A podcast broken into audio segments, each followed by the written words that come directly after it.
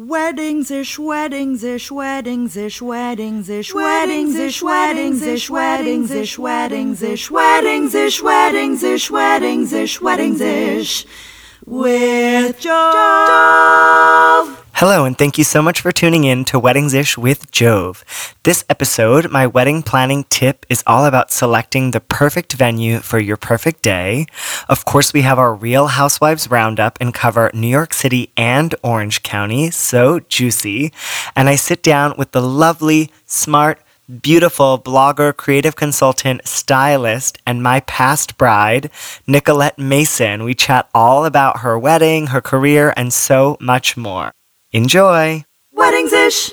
Picking the right wedding venue is such an important part of the wedding planning process. It's actually the beginning of the wedding planning process. You get engaged, you figure out the guest count, you figure out the budget, and then you move forward and find the best venue for your big day. But oftentimes, couples get a little bit lost and confused in this process because they fall in love with a space that may be too small for them or too big for them, or they fall in love with a space that may cost too much for them or doesn't really offer everything they need or sometimes offers more than they need. So when thinking about your wedding venue, you want to sort of think what's happening in this space. Is your ceremony off-site or is your ceremony in the same place as the cocktail hour, dinner, and dancing? So that's the first thing ceremony here or ceremony not here. And then you want to think about how much flexibility and freedom you want in the planning process. Meaning, do you want a full service venue that has catering, staff, rentals, bar, already included? Or are you looking for an empty space where you can bring in your own vendors, your own caterer, your own rentals? So, second thing is full service versus empty space. And the third, and I would say most important thing, is definitely the size of the venue. Is this venue big enough for the guest count? And what you need to make sure to do is plan for the largest possible guest count you could have. So if you're inviting 200, do not book a space for 150, hoping 50 people cancel or don't show up or can't make it. Because the reality is, people may love you more than you think, and they may show up um, and you won't have space for them. And the last thing you want is to spend all this time, energy, and money on a wedding and have it in a space that's just too small for everything you want to do. So you want to make sure that the space is perfect for you, not only in aesthetic and in style, but in size. And I think often couples overlook this and they think, oh, no worries, I can fit something somewhere. The ceremony, yeah, we'll find a place for that. We'll have everyone stand up or everyone can sort of fit in this area, right? If you don't have a planner, then make sure you ask the venue, what is the maximum capacity of this space? And honestly, if they say the max capacity is 250, I'd come in a little bit less. You don't want people to be tight or uncomfortable, and their job is a sales job. So they're going to tell you the most number of people that can fit, but the ideal number you'd want to fit. You want to ask them, what is your sweet spot? What is the best number for the space? And also, a lot of couples just go see a ton of spaces. If you're not going to have a planner and you're going to start the process yourself and find your own venue, congratulations to you. It's a lot of work. You should totally do it, but make sure you're only seeing venues that can fit your wedding. It's pretty crazy to go see 10, 15 venues if half of them are way too small for you. You're wasting your time, you're wasting the venue's time, and you're just sort of going to get stressed out because you're going to feel like you're doing so much work and not getting a lot of result. So you want to find a venue that's the right price, that's the right size, and does allow you to do what you want to do in the space, meaning bring in your own caterer or work with their in house caterer, depending how hands on you want to be, how much time you have to plan, and also how picky you are about the food and beverage. Uh, oftentimes, if it's a restaurant, the food and beverage is amazing, but if it's a catering hall or one of these venues that just books weddings, every weekend, nonstop, all the time, chicken or salmon, chicken or salmon, then perhaps that may not be the right fit for you if you want something a little bit nicer in terms of food. So, those are the things you need to think about when booking a venue. It's the first part of your journey in the planning process, so don't rush it. Don't take it lightly. It's an important decision and make sure you do it well. Weddings ish. The Real Housewives Roundup. Ooh, New York City is heating up just like this summer. Luann storms out of a dinner because no one will respect her, no one supports her. I wonder when she's going to get a clue that being engaged to someone you've dated for less than a month who slept with half of the other housewives is probably not a good idea. And I love that Sonja and this man, her now fiance, have been fuck buddies for like 10 years and she's so like chill about it. She's like, oh yeah, I'd sleep with younger men or he'd sleep with other women and we would also sleep with each other. Just totally nonchalant about having sex with Luann's fiance. So good luck, Luann. I hope it works out well for you. Um, the, Carol, on the other hand, at that dinner, basically was like, that's what friends do. They talk about them when they're not here. She cracks me up. I love how honest she is, but she's also being a little bit rude and insensitive about uh, Jules' eating disorder. I mean, that was powerful, and I commend her for being so open and honest on TV about the issues she's struggling with. But wow that is difficult. And to know that, you know, just a few days before filming, she threw up her meal. I mean, that's a serious a serious thing to be going through and she needs support and she needs help and i would agree that the women maybe aren't being as supportive as they should be but at the same note they're not best friends like i probably wouldn't tell my coworker something super sensitive and life altering about my life and dump it on them and sort of expect their support and help when they barely even know me. So it's a little strange. And she harped on Bethenny about how mean she's being and talking about her marriage behind her back. Well, if she is, it's probably warranted. I mean, they're getting divorced, it's over. So, you know, it must have been really awkward hanging out with a couple when they're on their way out.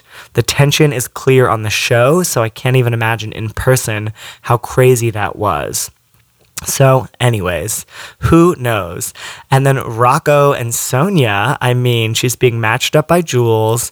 They're both pretty clueless and airheads. And, you know, of course, the hostess Sonja loves to talk about etiquette. And she has all her free labor, her interns who crack me up. They're like grown people living in New York City. Like, how do you survive living in New York City working for Sonja with no pay as an intern when you're 30? Like, come on.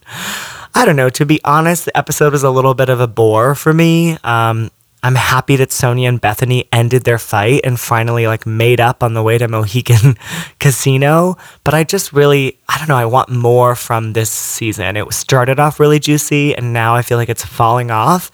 And we basically have like three friend groups Jules and Dorinda, Carol and Bethenny, and Luann and Sonja. So hopefully they can either all come together or I don't know, just give me some more drama. You're the housewives. Moving on to the Real Housewives of Orange County, also starting off with a snore fest. Woohoo! Vicki's daughter Briana's finally moving back to Orange County. It's amazing how shocked Vicki is that her daughter's finally moving home when her daughter couldn't have been more clear. You picked Brooks over me, so I'm leaving. If you leave Brooks, I'll come home. I mean, how insane is Vicki that she loves a man who fakes having cancer? Over her own daughter who's sick and has two children. Like, to me, it's just crazy. It's ludicrous. I don't know. I can't get over Vicki and this whole casserole thing. Like, I'm over this season being all about Brooks, who's no longer here.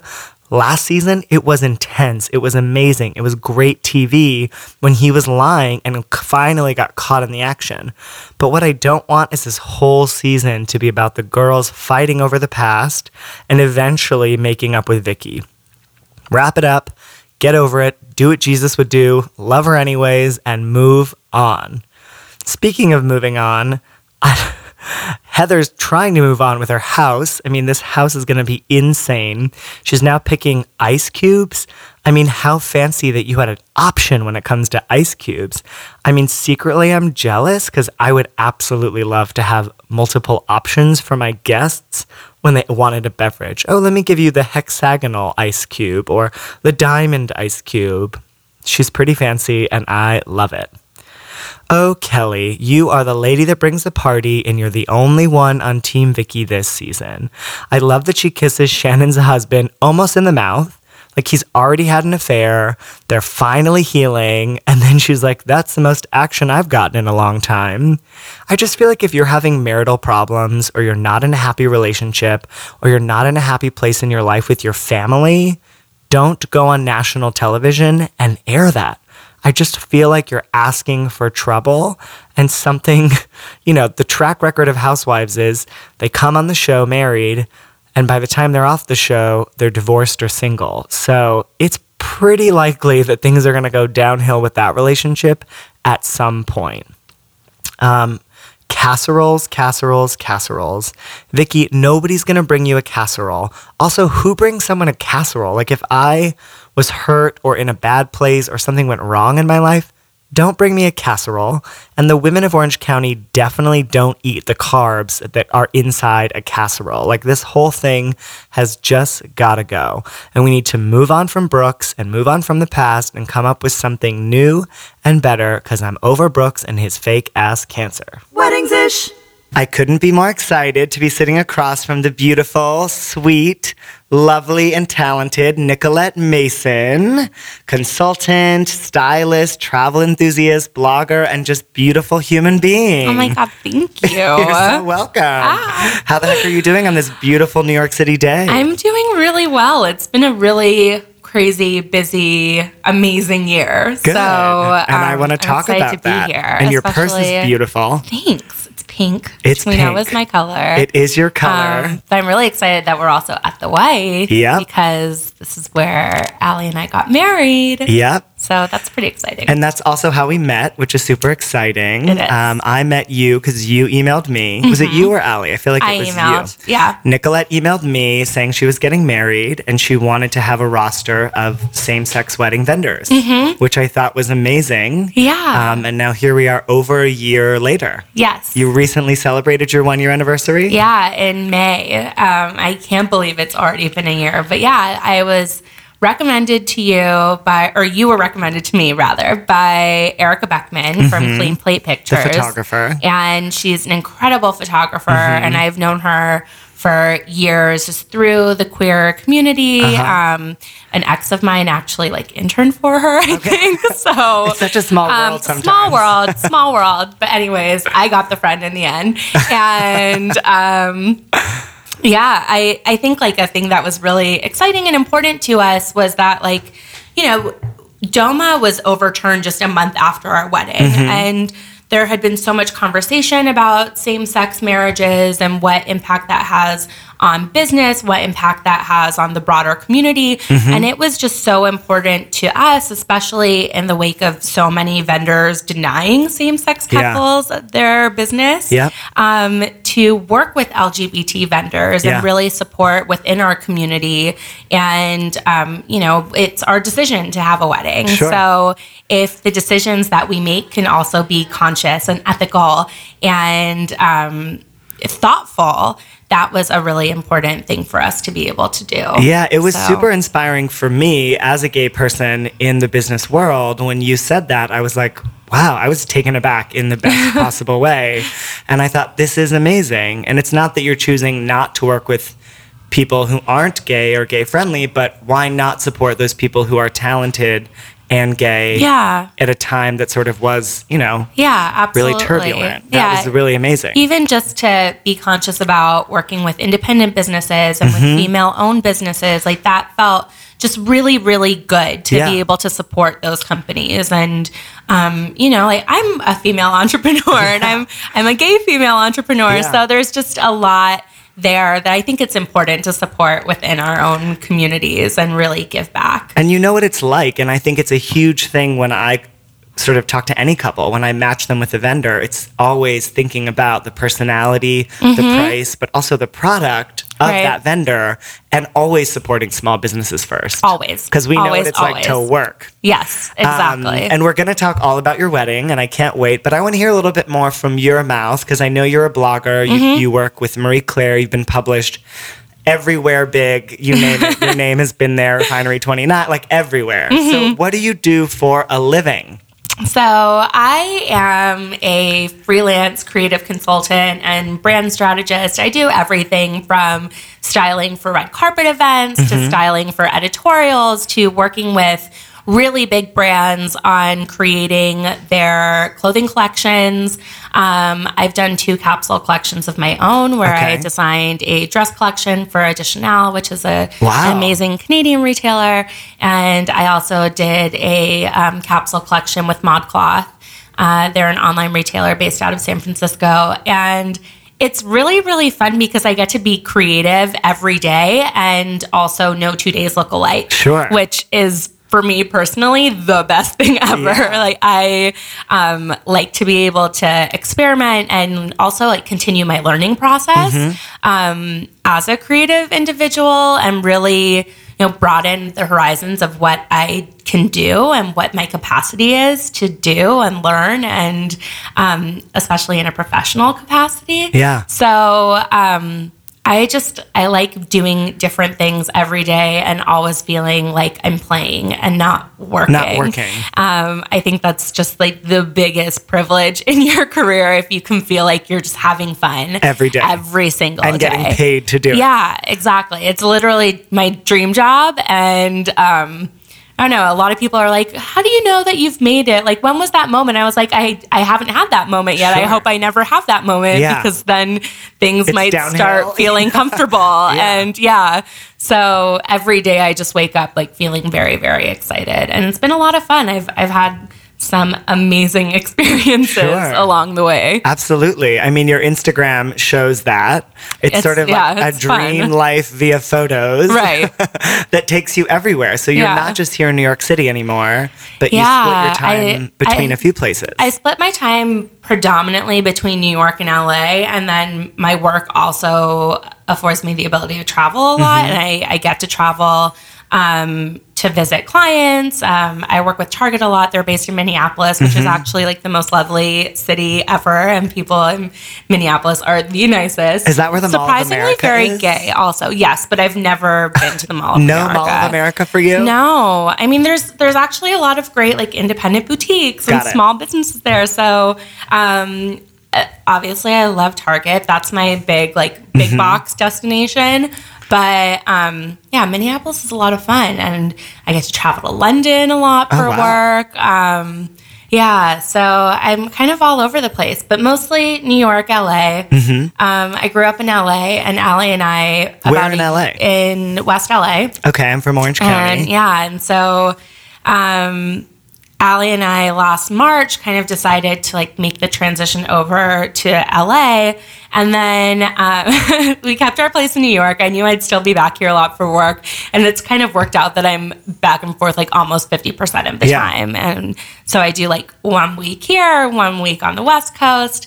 Um, and we live on the East Side there. And it's just, it's been a lot of fun to be able to like do the best to of live both in both worlds. worlds. Yeah. To be bi-coastal, have you? Yeah.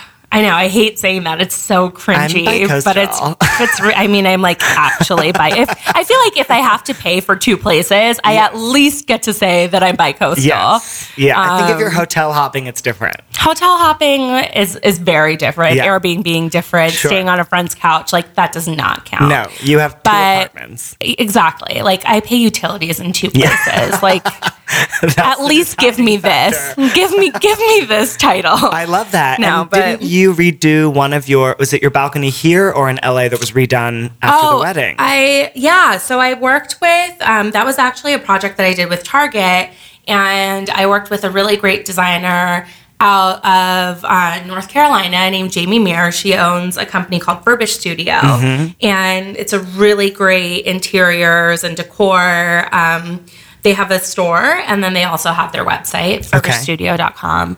Um, and so I worked with them to redecorate our rooftop in Yeah. LA, and that was a lot of fun. I also worked with them with Emily Henderson on doing the interiors of our home. Okay. So we did our living room, kitchen, dining with Emily Henderson and Target, and it was just a lot of fun to like be able to start um, really fresh with Allie, and Yeah. like we moved there together. It, was wasn't your home. It's our home together, Yeah. and that was a big change because our place here I've been in for It's your apart- It's, was it's your my apartment. apartment. Yeah, Yeah. yeah, and still definitely feels like my All apartment.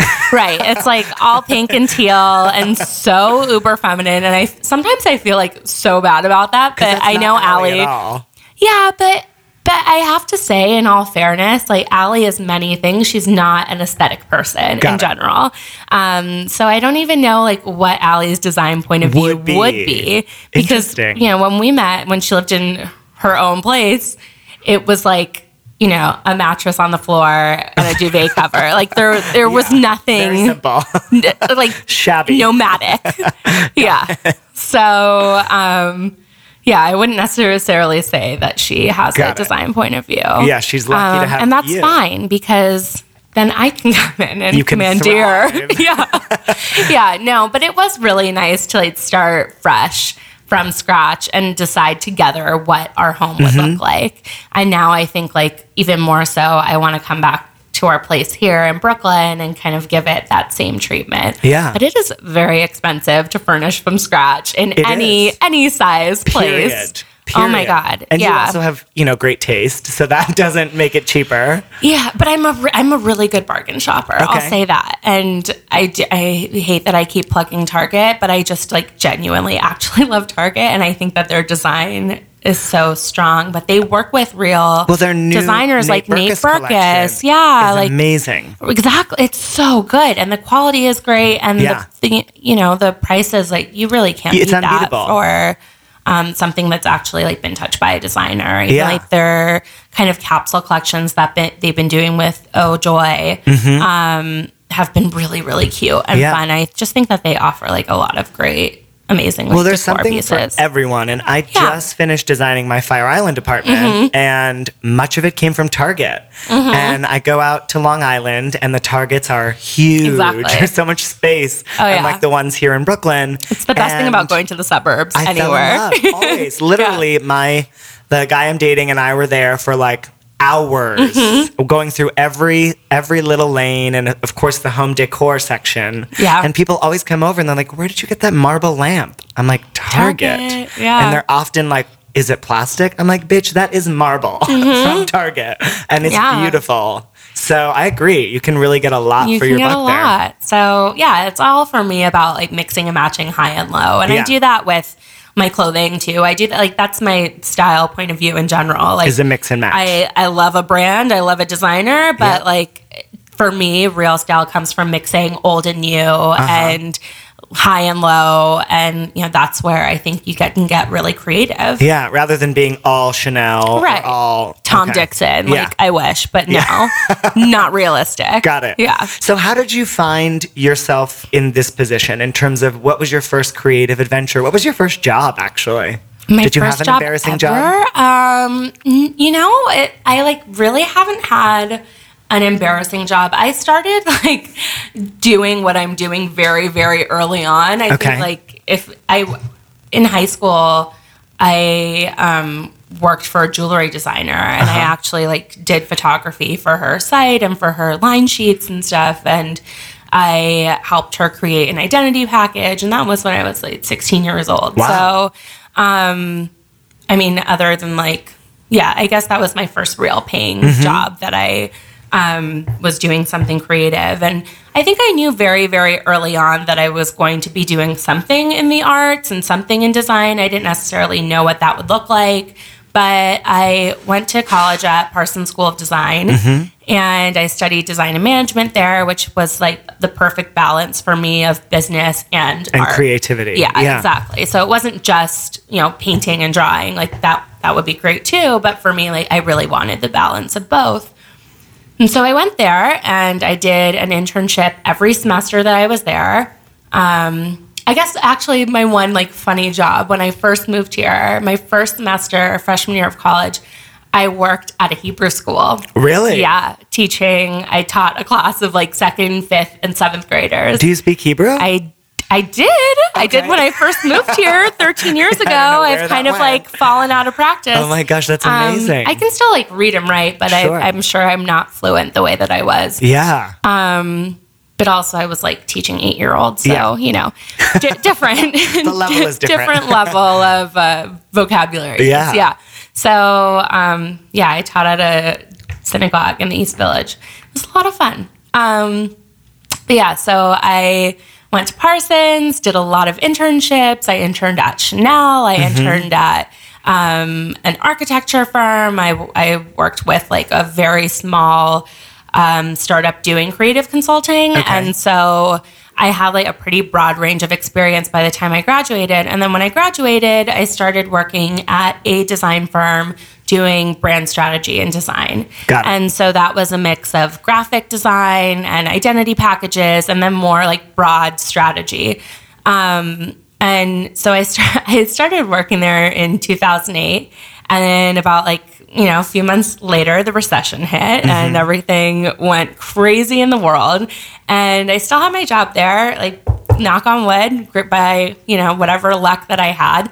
Um, the luck being that I was actually just like the lowest paid person in the company. So sure that's not true. No, that was, That li- was I mean, true. that was literally Oh true. gosh. So it was more affordable To keep you. me and Yeah. pile, you know, the workload More and more on. work. Yeah.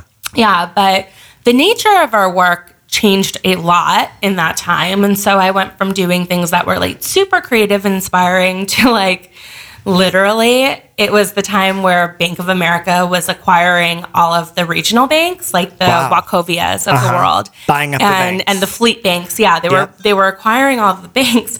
So my job then became this was I I feel so sad talking about this because this was like people's jobs being is- taken away. well, but but it's not- it wasn't your decision. No, but it, the way it impacted me was that my job then became to um, update all of the regional bank signage to meet Bank of. America's standards. Oh my gosh. So I was I was designing like the ADA compliant signs For the for banks. those banks. So they were on brand with Bank of America. Exactly. And and it, you know, I was very happy to be working, but it was so boring Yeah. and, and creatively uninspiring. Technically And uninteresting. it, it was very I mean, it was just formulaic. Yeah. And so around that time I started blogging just to have my own creative outlet. Mm-hmm. And um, I was, you know, just writing for myself. I didn't even think about it Yeah. being like a place where someone would look or that I would have an audience. It was but- your own diary, have you? it was like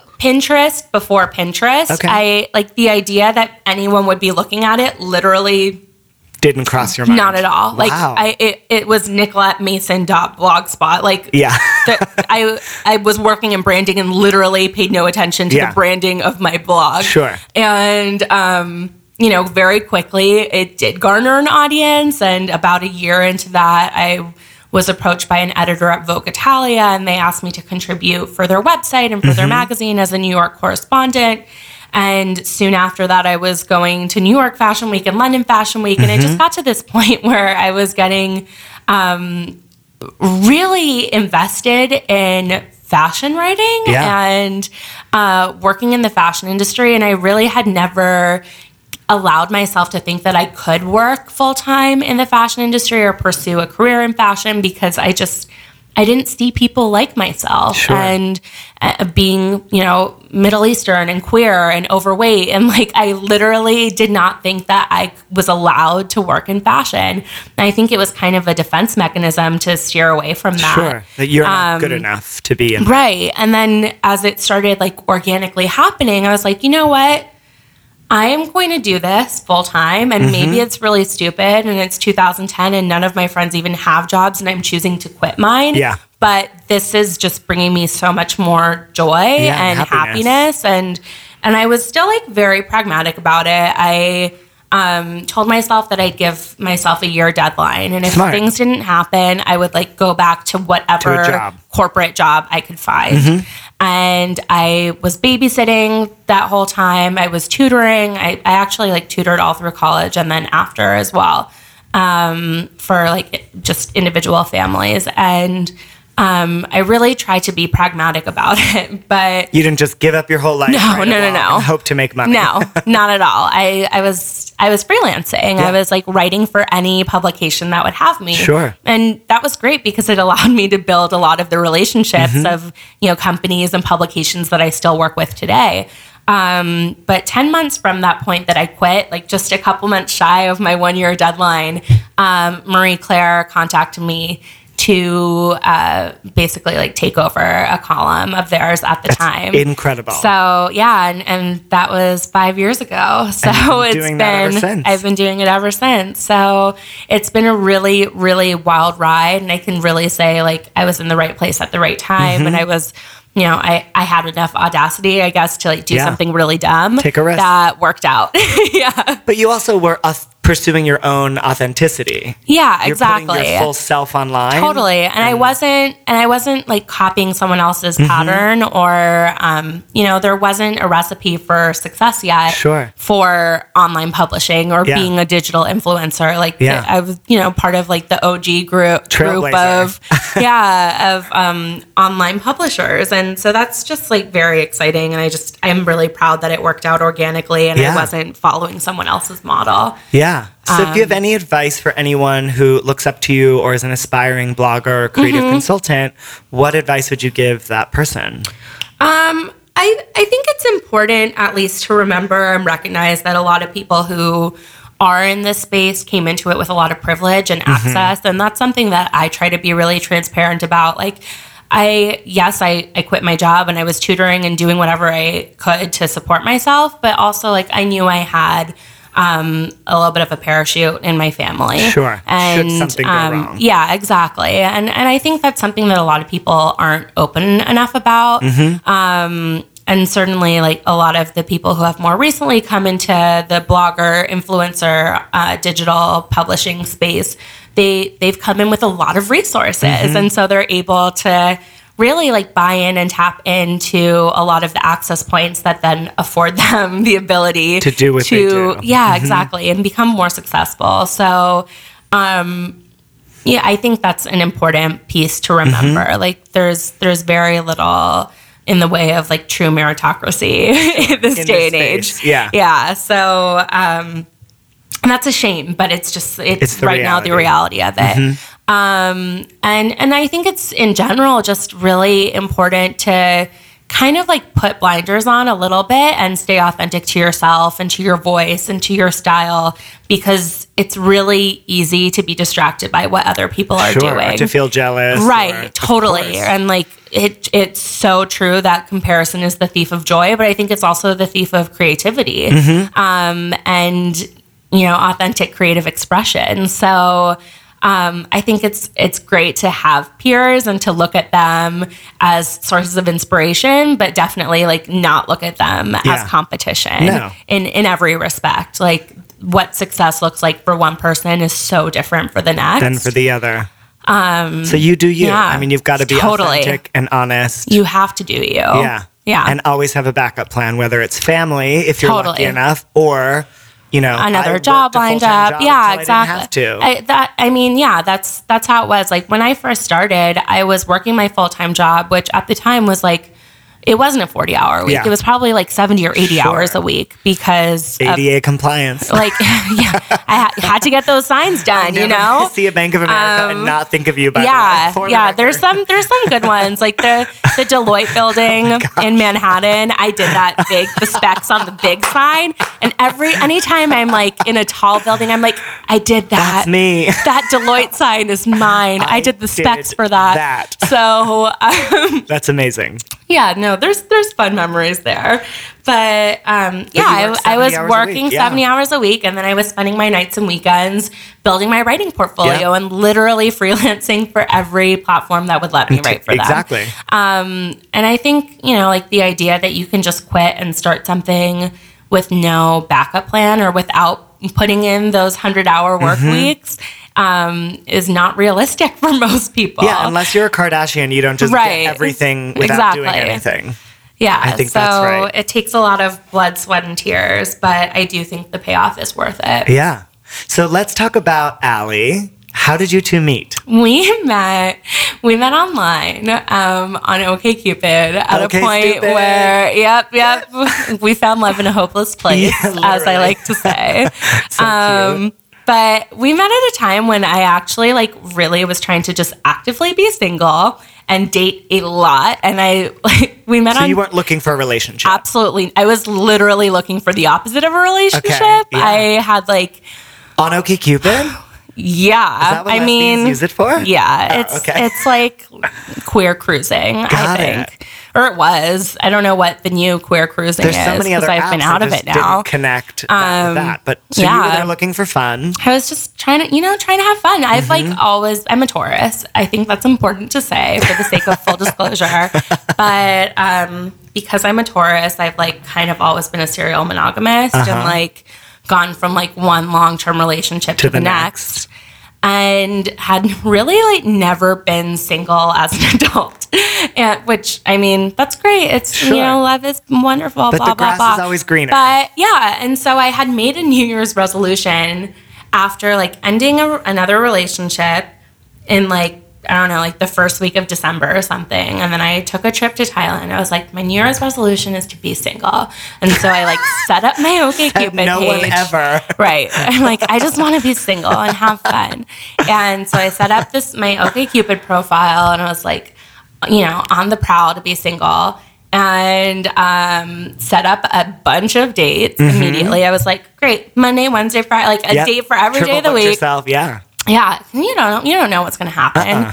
so um, my first date that i went on as my you know new year's resolution was uh, coming to a head was with Allie. Did she message you or you messaged her? She messaged me. Get it, Allie. and she obviously had no idea what my plans were with Your that. intentions, yeah. Um, your profile wasn't like single and looking to stay right, single. DTF. Yeah. um, no, not at all.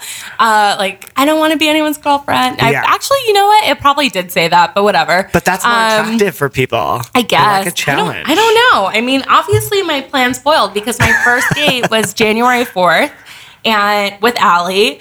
And then I, like a week later, canceled all of my other dates. I Oh was like, my well, I can't do, I can't go on any other dates because I'm to marry this person. What you knew in the first week. I think within like a month of meeting each other, I, I was just talking about this yesterday, actually. It's really funny. But within a month of meeting each other, we were in my building, like going into the elevator with my dog, Frankie, Who's so like the best pug in the world, and taking her out for a walk. And Allie looked at me and went, Oh my God. I'm like, what? Like, what's wrong? Like, why are you looking at me like that? And I like freak out. I'm like, oh shit, like something awful Yeah. is on my face or something. or- right. No, yeah. I, like, I had no idea. Yeah. And she like turned around. She was like, no, I can't say it. I can't say it. I was like, well, now you have to tell me. Like, you can't do that. It's like the worst cliffhanger ever. And I'm about to get in this elevator of doom. So um, she was like, I just had this vision that I was going to marry you. Um, She was like, I think you're the person I want to marry. And I was like, You're a freak of nature. Like, I just met you. Get away from me. Um, and, and for like the first couple of months, I'm like, We're not in a relationship. Yeah. We're just dating and having fun. Yeah. And and then ultimately, and like, she told me that she loved me really quickly after. I was like, Stop. true to form yeah. lesbian, like, totally. bam, bam, bam, oh my. God. Um, no, it was it was very intense, but like, but I really resisted that for so long. it. You just resisted it. I was totally feeling it. Like Yeah. internally, I was like, oh yeah, we're definitely going to get married. But externally, I was still trying to like cling on to my New Year's Yes. resolution. I was Your like, we're just having fun. I'm single. This is Three months later, she moved in. Oh so, God, you know, I really. three months. It was, let's see. No, it was like five months. Stereotypes are so true. It's you know, crazy. But we're married. No, it worked. So it obviously. worked. It's not like we you hauled in and then you hauled out. no, true. So- is that is that common for lesbians? I don't know. By the usually by that point you like, like- adopt a cat and then it becomes really And then it's real. complicated. But you have a cat. I already had a cat. Okay. So um, I already had a cat and a dog. You didn't get a cat together? No, no. We didn't we didn't get any animals together yet. So you met online, dated. She proclaimed love very early on. You Like freaked two out. weeks in. Then you moved in together. Yeah. And then you were when? How did the proposal happen? Uh, the proposal, proposed to who? Allie proposed to me, but it was definitely a conversation Sure. before. Like, uh, you know, soon after Allie is like, "Oh my God, we're gonna get married," I was like, "Yeah, actually, we probably are gonna get married." Aw. And um, She's I such think a romantic. kind, yeah, kind of. I don't. I don't think that when I think of her, but yeah, hearing this story, She is kind of like a secret romantic. totally emotionally romantic. Yes, exactly. Um, she's not one for gestures, but like she's definitely emotional and verbal, and Mm-hmm. like that's really great.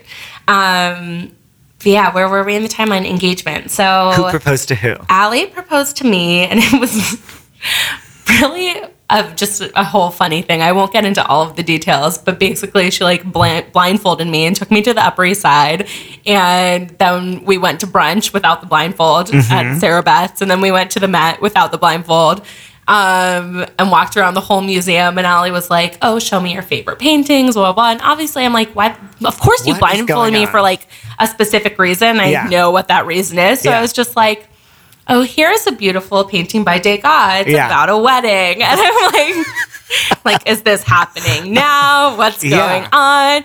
She's just like so nervous and jittery. And we went through the whole museum, left, and then on the steps outside the Met, She Allie proposed. Aw. And I have no idea what she said. I just know that she took out a ring, and I was like She got on one knee? sobbing. No, No, there was okay. no knee thing Got it. Um just like took out a ring started talking and i like blacked out It was blurry for you. yeah it was raining it was like such a new york romantic moment Mm-hmm. um i don't know if anyone around us noticed and honestly thank god because that would be sure weird i don't know i literally blacked out i don't remember were, like getting sick and hyperventilating. right Well, they didn't know what Right. was going on. like why are these two dykes crying on the steps of the met Um, Degas really moving. yeah, exactly. Well, yeah, but yeah, it was it was a sweet moment, and it was um, like the week of Christmas. My Mm-hmm. family was in New York. Um, parts of Allie's family were in New York, so that night we all went to dinner together, Together and then we actually came here to the Wythe and had drinks with our friends on, On the, the rooftop. rooftop. It's so beautiful. Yeah, it was perfect. And so is that partially why you selected the Wythes to get married? Yeah, It's your neighborhood. um, it's our neighborhood. It's where we we met and fell in love. So your first date was here? No, no, no. Oh, no. that would be like our full circle. our first date. No, that would have been a much chicer first date than what Than what we had. actually happened? Um, our first actual date was at South Fourth Bar, which you've probably never been to because No. there's not really any reason to go. No offense Okay. to South Fourth Bar. I'm sure it's a lovely establishment. Yeah. But I just like its it's just yeah, and we went there at like 4 p.m. I That think was I was Allie's I was decision. that was Allie's decision. um, that's Back- why I going back to usually plan taste. things, right? That's why I'm usually the planner. But Got it. um, yeah, I was like that was you know another part of my single thing. I was like, I'm not going to take control. Mm-hmm. Yeah. Like I'm going to let other people make decisions because I'm so type Tired A. of making decisions. not tired of making decisions. I was just like trying to adjust my um, my approach. Okay. Uh, and you know, like in, in in making it casual, I was like, I'm not gonna care about where we go. I'm Yeah. not gonna care about where we end up. I'm gonna so, live this single, fabulous life. right for, And here for we three are. days. It lasted. I love that. so she proposed, and you said yes, obviously in yeah, tears. I said and yes. Then I you think I said yes. you booked the Wythe Hotel first. Um, Did you look at so we did. We looked at a few other venues. Um, some were just like too big. Some didn't really feel like us. Mm-hmm. Um, and but we were looking pretty early, and like you know, New York venues tend to book very, very quickly. Year, year and a half out. At least, yeah, Some of them Two years. fur- further out than that. Yeah. we knew that we wanted to have a spring wedding. Um, because I really like peonies and I wanted them to be in season, you know which is actually like a very important note. If if there's like a flower that you love or something, and you, you're really dead set on it being part of your floral arrangements, it's Yeah. good for it to be in season. yeah, otherwise you pay an insane Um, oh my amount God, of it's money. crazy. Peony out of So- season like twenty dollars a stem. at least yeah Crazy. it's really crazy so um i had been to one wedding here at the Wythe, and i just like i loved i loved the hotel in general Mm-hmm. i really loved the space um I come here a lot with Allie. I take a lot of meetings here. Mm-hmm. Um, and so we met with Nicole, who's one of the events managers here. And um, she was like, you know, like your wedding's really far away. Like we don't book more than six months out. And I was like, but by that point, like everything else is going to be, be booked. booked, And yeah. how am I supposed to like book my other vendors if Mm-hmm. it's only six months? Like, how am I going to get our family to like commit to come? So there were just like so many loose ends that I literally begged them to let To change us their policy? Yeah, to change the policy. Like, please let us book more than more than six months. Yeah. So we booked a year out, and then immediately booked Erica Beckman from Mm-hmm. She's Clean so Plate amazing. for our, for our photos, and um, so we started with like those big things Yeah. first. Um, and we worked with Lady Fingers Letterpress, which is like an amazing Mm-hmm. So pretty. print and calligraphy studio. And they're also a, a queer couple. So that was another part of our, um, Mm-hmm. you know, checklist and process. Um, and, and from there, like everything kind of started falling into place. And I think it was really like the last six months or so before that's when I met you. Mm-hmm. Um, and when we started taking care of like the smaller details. Yeah. Um, but yeah, like the venue and photographer, I felt like was so important Were to do early, early Sure, on. once they're gone, they're gone.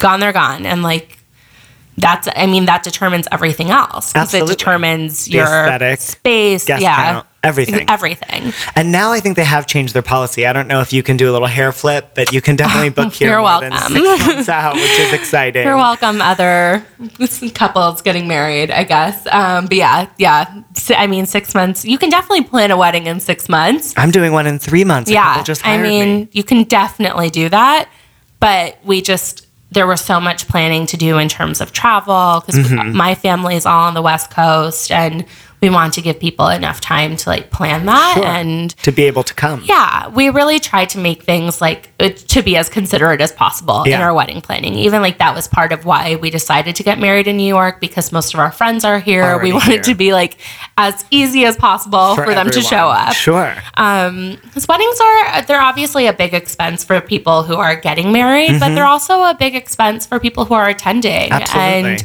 um, we were just like hyper conscious of that, and we didn't want our wedding to feel like a burden. Yeah. Um, because it is just it's a party and it's a decision that we made, and we wanted it to be like the most fun that it could be for everyone involved. And it was. It was a big pink party. It was so fun. So let's talk about were you the girl that's grown up always thinking about your wedding? Was No. it planned since you were a kid? Absolutely not. So- Mm-hmm. I never, truthfully, I never ever even like thought I was going to get married. Okay. Like I would imagine like having a family, but I didn't necessarily have a partner and I didn't have a wedding. And I think part of that it's it, like I've talked to other friends of mine and that seems to be like a very common thing with um like queer identifying people where there just like wasn't an example and there Mm-hmm. At wasn't all. a paradigm of what a gay relationship looks like. Yeah. And so, you know, the way that like my child brain responded to that was like, oh, well, whatever I am, like they we don't have a It doesn't wedding. exist for me. Yeah, we Yeah. don't have a relationship. We don't Yeah. have a wedding. So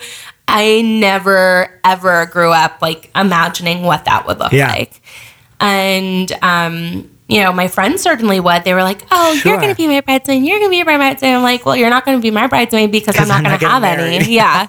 um, true to form, I ended up not having bridesmaids, Yeah. so I Which stuck is- to that promise. I always recommend that. It's so much easier. It's e- yeah. Well, it's not even that it's easier. Honestly, like everyone who was at our wedding was someone who's really important to our lives. Like, how am I going to pick Mm-hmm. Six the three people, five or people. yeah, Yeah. Mm-hmm. exactly, or five people to like stand up there with me because there there was no one who we invited who was not a very Super important, part of our life. lives. You couldn't draw a line. No. Which is totally reasonable. Yeah, like that was just my approach. And so, you know, we just had our families up with us, which Mm-hmm. I think worked out really well and it was beautiful. And um, my sister and Allie's sister ended up wearing like the same color, which like that was nice. so That just happened. It wasn't yeah, planned. I mean, I like maybe said, you know, Jenny, Yeah. this this I color maybe swatch. alluded. I maybe suggested. I maybe But sent they were able. They picked their own things. That was Yeah. fine. I didn't like say this style, this color. I was just Yeah. like, great, this. So you know. I think the crowning moment of your wedding, there were so many beautiful things, and I'll post a bunch of photos that I have on the on the Mm-hmm. blog, jovemeyerevents.com slash podcast, so we can relive your wedding. Um, but your dress, I mean, dress. it was blush and sparkly Yeah. Mm-hmm. and beautiful.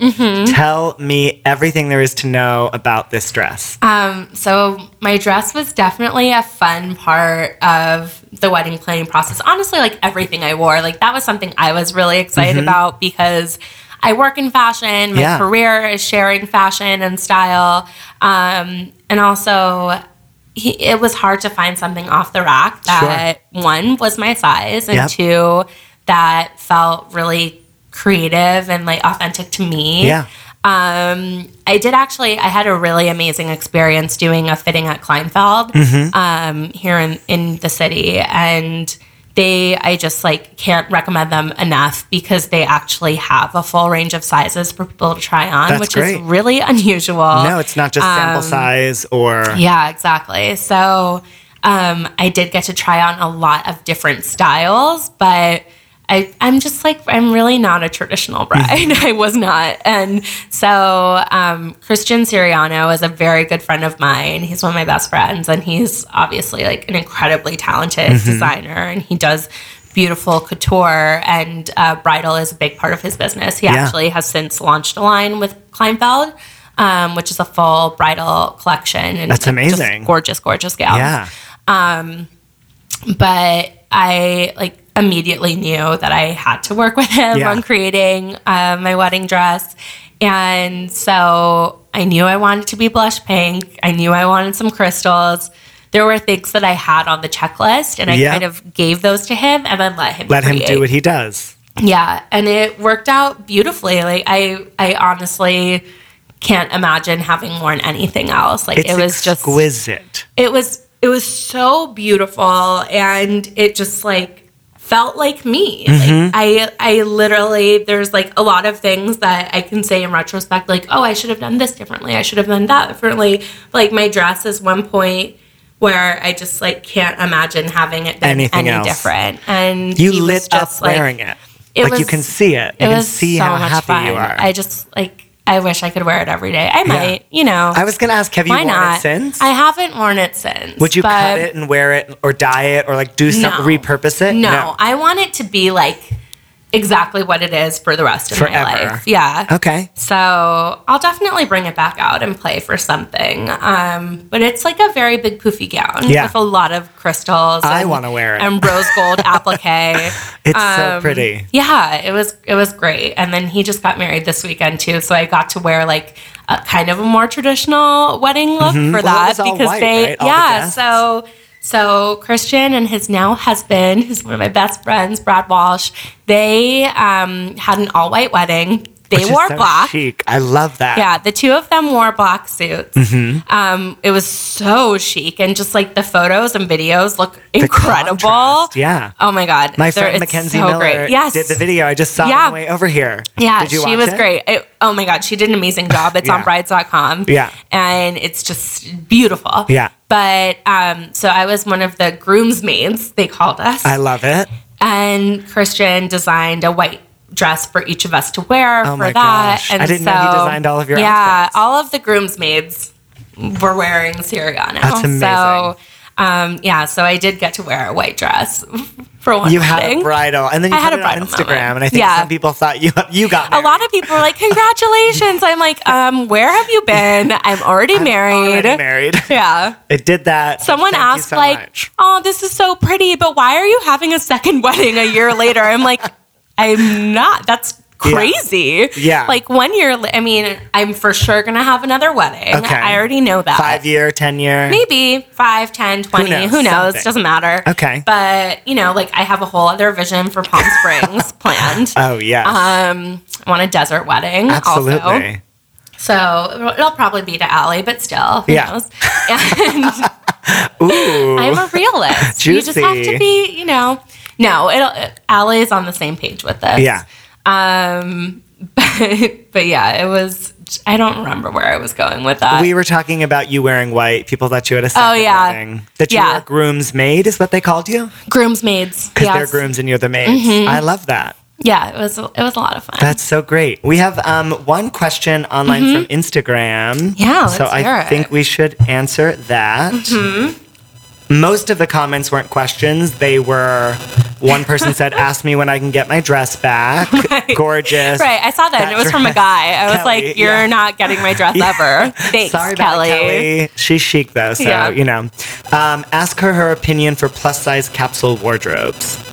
Oh, that's an interesting question. Um, in general, or about bridal? That's all it says. I think in general, Ooh, because I don't think your picture I posted, it's of your wedding, Right. Screams bridal. So I think Yeah. in general. So, um, I think it, for me, the most important thing for a person of any size is to just like really define what your style is. And um, I think what's challenging for people who aren't a sample size or like aren't represented in, in the mainstream is that it's hard to find examples of other bodies that look like us. Yeah. Um, and so that's something that's been really fun for me because like that's been my whole livelihood is um, being that example for Sure. other women. And um, so defining your style, I think, is the first step, and then f- identifying style icons is the second one. Smart. And um, building your capsule, whatever that looks like, based on that style, Mm-hmm. because there are really so many more options now for people of all sizes Yeah. to shop and to create their style. I think that's something that's changed a lot in the last few years, just because. Like there weren't a lot of places to shop if you were Sure. above a size 12. Yeah. And so your style was limited to, you know, suits or cocktail dresses Yeah. or like club wear. Yeah. And that was And that it. was it. Yeah. Um, I think that's why so many people just like default to like cardigans over, you know, something Mm-hmm. plain. Yeah, Yeah. Because there just weren't places to shop. Um, but now that there are options i think it, there's so many more opportunities to get creative. And like for me my my wardrobe foundations are just like great easy black dresses and i have them in every single shape. Um, a motorcycle jacket is like so essential to me. I would wear my leather jacket every day if the weather permitted. yeah. Um and and then just like having fun with the rest. Like i don't really believe in in like basics for everyone i don't really wear basics like Yeah. i'm kind of besides like my black dresses i'm kind of a statement dresser and You like are. i love novelty pieces i love some bling Yeah. um, and so my capsule wardrobe looks very, very different than what like any fashion editor I know would actually suggest Sure. for, For someone. for someone else. That's amazing, Yeah. though, So I do just think it's important love. to have fun. Yeah. Yeah. Like for me, the the most important thing with fashion is to just like be creative and express your inner self and be authentic and that's it like Yeah. I, i'm not into the rules of dressing i think most of them are oppressive Mm-hmm. and stupid and like the idea that you have to be a certain size to wear white or to wear stripes is just like It's so ludicrous. boring Yeah. to me um, so i kind of like throw those all out the window and like if it brings you joy wear it I love that. I, I, feel like that's that. my approach for just everything In in, life in if general. it brings you joy, do it. You do you, and the rest will follow. Yeah. Well, this has been so much fun. I know you have to jet set off to LA. I know. I have a flight. like, Where right can people now. find you? Um, on you- Twitter? You, can find me on on Twitter, on Instagram, on Snapchat. All of it is Nicolette Mason. No Mm-hmm. spaces, just my name written now, Um, my website is nicolettemason.com. Not dot blogspot? No, I've I've since upgraded. upgraded. to my own domain. um, uh, and yeah, I'm all over the place. I'm easy to find. Well, I will continue to follow along in all of your Thank journeys and wish you nothing but the best. Thanks so much for having me. Yep. Bye. Bye. Weddings ish. Thank you so much for tuning in, subscribing, listening, and downloading Weddings Ish with Jove. It means the world to me to have you uh, listening and supporting this podcast. If you have any questions about wedding planning or any topics you'd like us to cover or anything uh, you'd like to hear about, please send us an email, podcast at jovemeyerevents.com or tweet us at jovemeyer. Feel free to follow us on Instagram at jovemeyer and leave us a rating and review on iTunes. We would really, really appreciate it if you would take a moment and leave us a great five star review on iTunes. Thanks so much. Weddings ish. The music in this podcast was made by the fabulous Mel Flannery of Mixtape, a cover band for hipsters. Thanks, Mel. Love the jingle. Weddings ish. Weddings ish.